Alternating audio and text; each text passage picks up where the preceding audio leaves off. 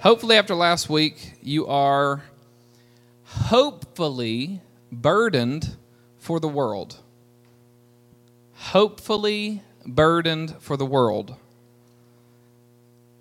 In contrast to despairingly overwhelmed by the state of the world. There's a few channels on your direct television or your dish network or your YouTube, uh, however you, you get your media, Twitter, Peacock, um, all the birds. There is a way to be in a perpetual state of despairing hopelessness about the world. And that is not the posture of the church, because we are a people who are set apart from the world for the sake of the world. We are a people of purpose. In our divine D N A is mission. Every one of us are called to mission. Last week, we came to the conclusion that although not everyone is called to teach, everybody in this room is called to preach. Every one of us are called to proclaim the gospel.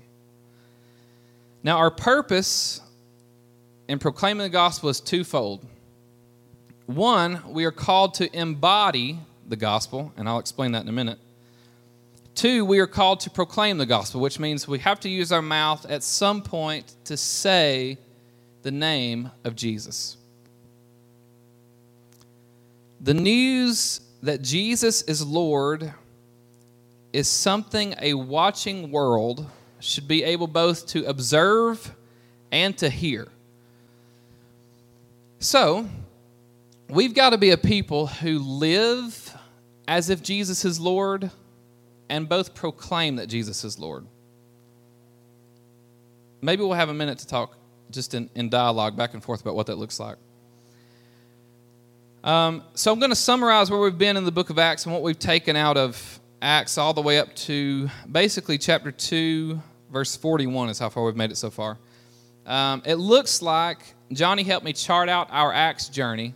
It looks like we will be in Acts all the way until Christmas.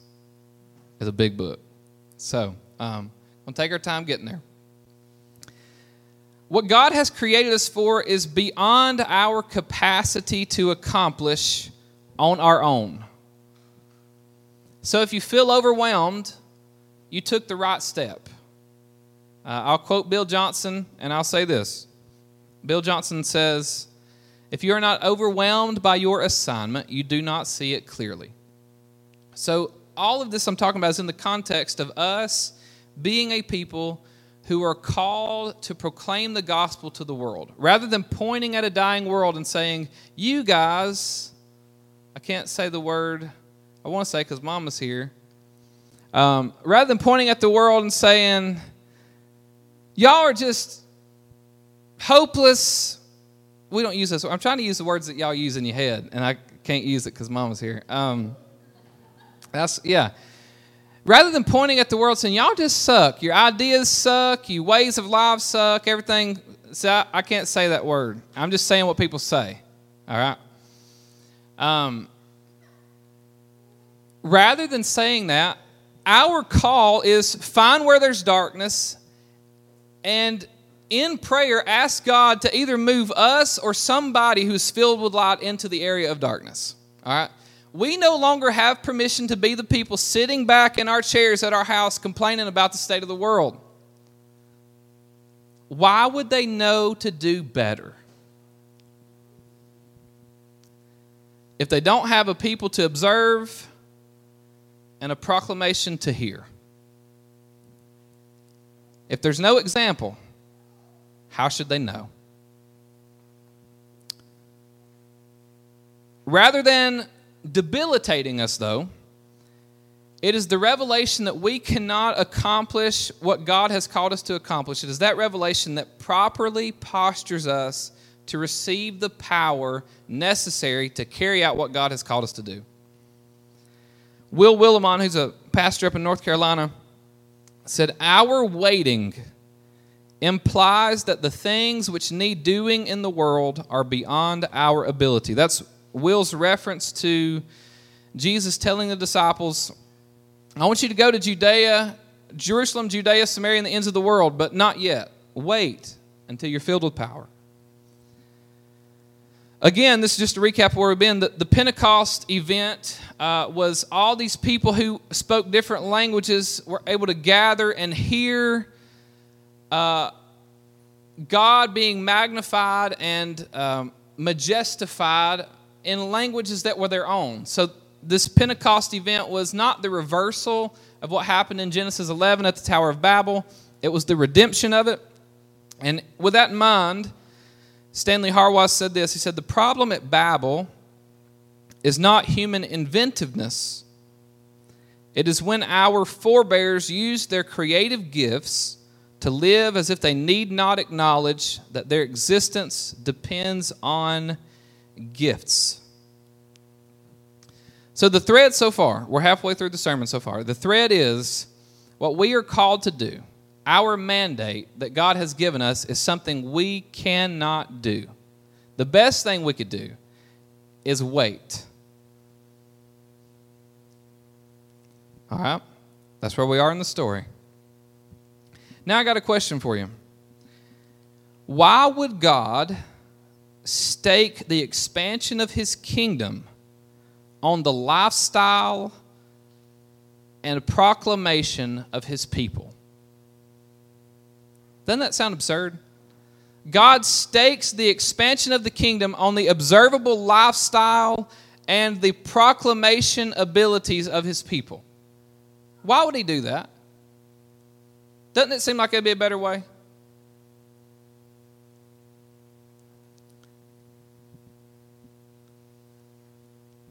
And here's the sermon for today. It's five points. You aren't used to that, are you? Not from me, but I used my typewriter this morning. See that? And you can do points on the typewriter. Um, the first speech within the post-Pentecost community was made by Peter. Let me just give a quick commercial break. Irrelevant to the sermon, sort of. There was just a New Testament discovery that may be like one of the coolest theological nerd discoveries to happen in like thirty-something years this week. And I'm excited to tell y'all about it. Not today, but um, anyway, just know that something real exciting happened in the New Testament community this week. Really exciting. Um, we'll come back to that. That's a commercial. So the first speech within the post-Pentecost community was made by Peter.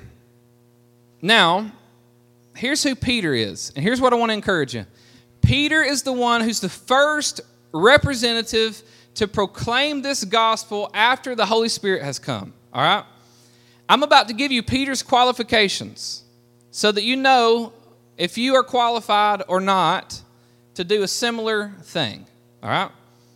Here's Peter's qualifications. Peter was the one who fled in darkness and loudly denied his Lord when he was confronted by the maid. So Peter was the one who told Jesus, I'll never deny you.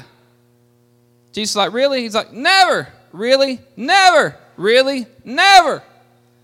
And he did. Not only did he deny him, but every time he was put on the spot, he denied him three different times.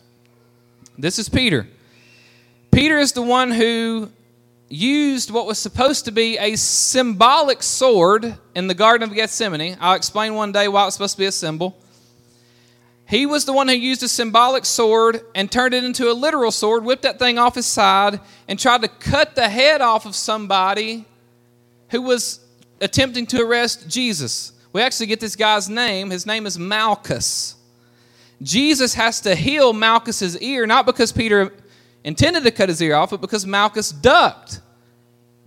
Right? And Peter didn't get his neck. He got his ear. Jesus heals Malchus's ear and tells Peter, Peter, if you live by the sword, brother, you're going to die by the sword. This is Peter's uh, qualification so far. The denier, the attempted murderer. Peter's the only one Jesus ever calls Satan.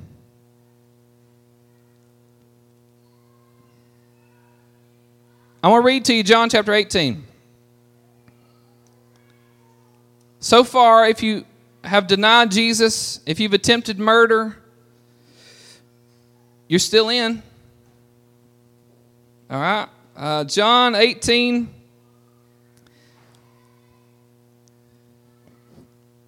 Well, John eighteen is the, the one where he tries to kill Malchus. Let me go to Matthew. Matthew sixteen. Y'all got the Malchus story already. Matthew sixteen.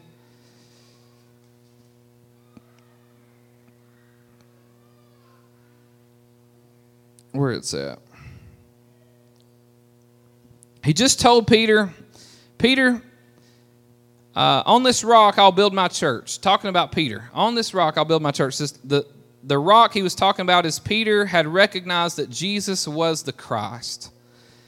So verse twenty-one of chapter sixteen says, from that time on, Jesus began to show his disciples that he must go to Jerusalem and suffer many things at the hands of the elders, the chief priests, and the experts in the law, and be killed.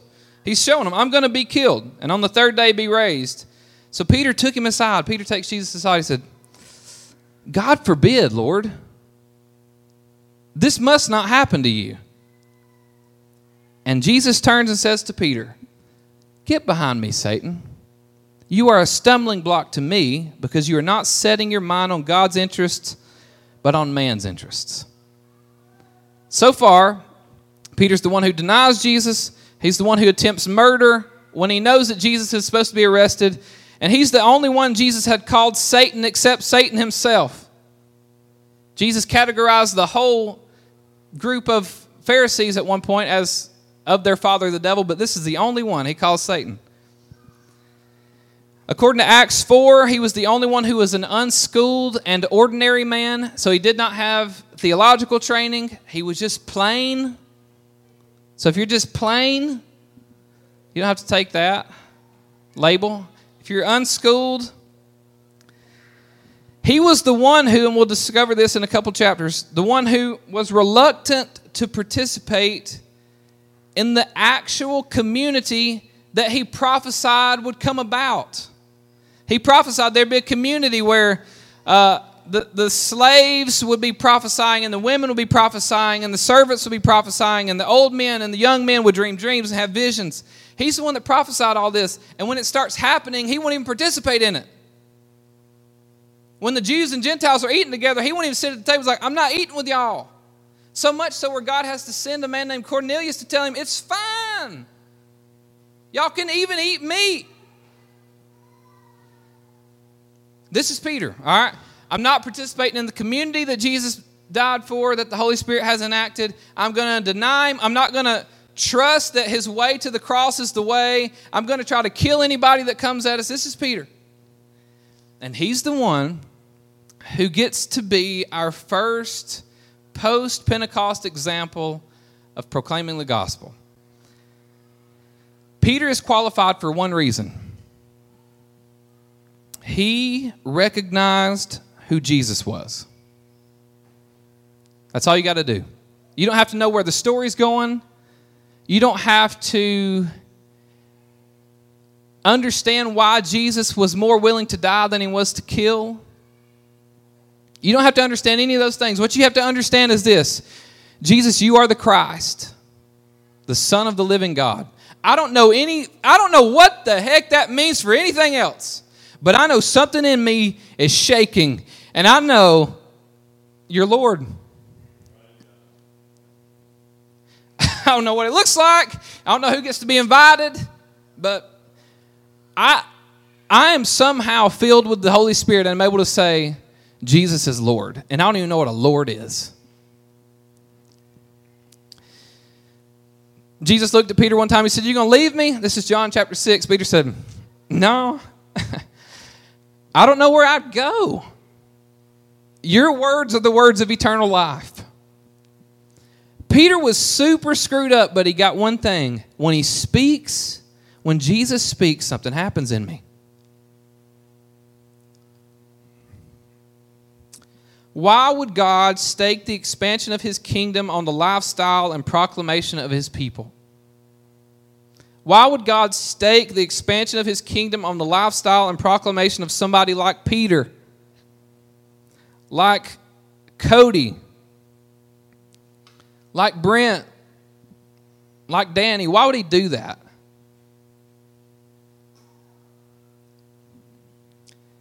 Because we can't do it without him. And that's what Peter recognized. You're the Christ, the Son of the living God. You have the words of eternal life. That's the qualification. It wasn't schooling. It wasn't a history of good behavior. It wasn't even being with Jesus for three years and picking up on where the story was going, because he didn't. He's still trying to kill people at the very end of the story.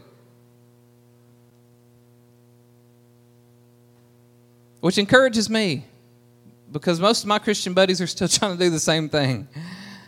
I'm like, I think there's a different way, brothers. But they're still, in their heart, they're saying, his words are the words of eternal life. And I'm like, yeah, let's do it. Let's proclaim the gospel. We can't without him.